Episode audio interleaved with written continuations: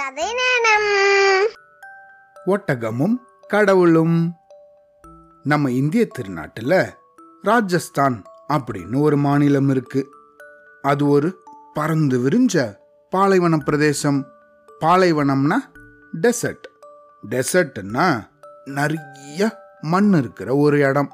நம்ம கடற்கரைக்கெல்லாம் போனா அங்க மண் இருக்கும் தானே அந்த மாதிரி இந்த ஊர் முழுக்க மண்ணா இருக்கும்.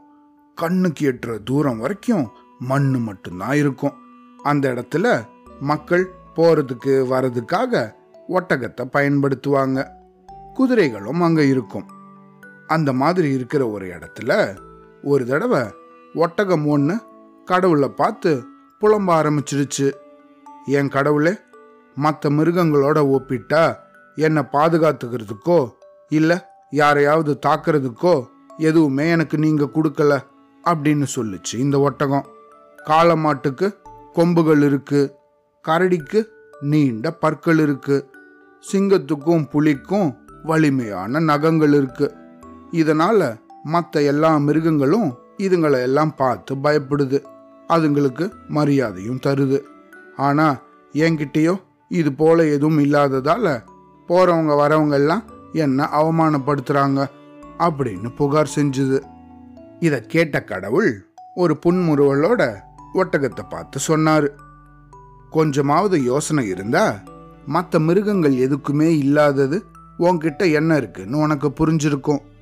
இந்த பறந்து விரிந்த பாலைவன பிரதேசத்துல மக்கள் ஒரு இடத்துலேருந்து இன்னொரு இடத்துக்கு போறதுக்காக இந்த கொதிக்கிற மண்ணுல நடக்க முடியாம கஷ்டப்படும் போது அவங்கள நீ தான் பாதுகாப்பா கூட்டிட்டு போற. அதுவும் இல்லாம உன் முதுகுல உனக்கு எப்போ தண்ணி குடிக்கணுமோ அதை தேக்கி வச்சுக்கிறதுக்கான இடமும் இருக்கு. அதனால மற்ற மிருகங்கள் குளத்துல தான் போய் தண்ணி குடிக்கும். ஆனால் நீயோ நீ சேமிச்சு வச்சிருக்க தண்ணியை எப்போ நினச்சாலும் குடிச்சுக்கலாம்.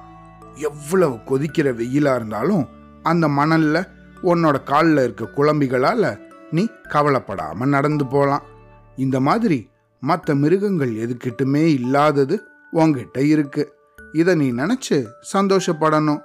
மற்ற மிருகங்கள் கிட்ட இருக்கிற விஷயத்த நினைச்சு நீ வருத்தப்படக்கூடாது அப்படின்னு சொன்னாங்க. இதை கேட்ட ஒட்டகம் அடடா இத்தனை காலமா இது நமக்கு தோணாம போயிடுச்சே அப்படின்னு நினைச்சு தன்னோட அறியாமையை நினைச்சு சிரிச்சுண்டே அந்த இடத்துலேருந்து போயிடுச்சு. இந்த கதையிலேருந்து நம்ம என்ன தெரிஞ்சுக்கணும்? அடுத்தவங்க கிட்ட ஒரு பொருள் இருக்கேன்னு நினைச்சு நம்ம பொறாமப்படவோ வருத்தப்படவோ அழவோ கூடாது. நம்ம கிட்ட இருக்கிற பொருளை வச்சு நம்ம திருப்தி அடையணும் சந்தோஷமா இருக்கணும். அதை நமக்கு கஷ்டப்பட்டு வாங்கி தந்த அப்பா அம்மாவுக்கு நன்றி சொல்லணும். சரியா? அவ்வளோதான்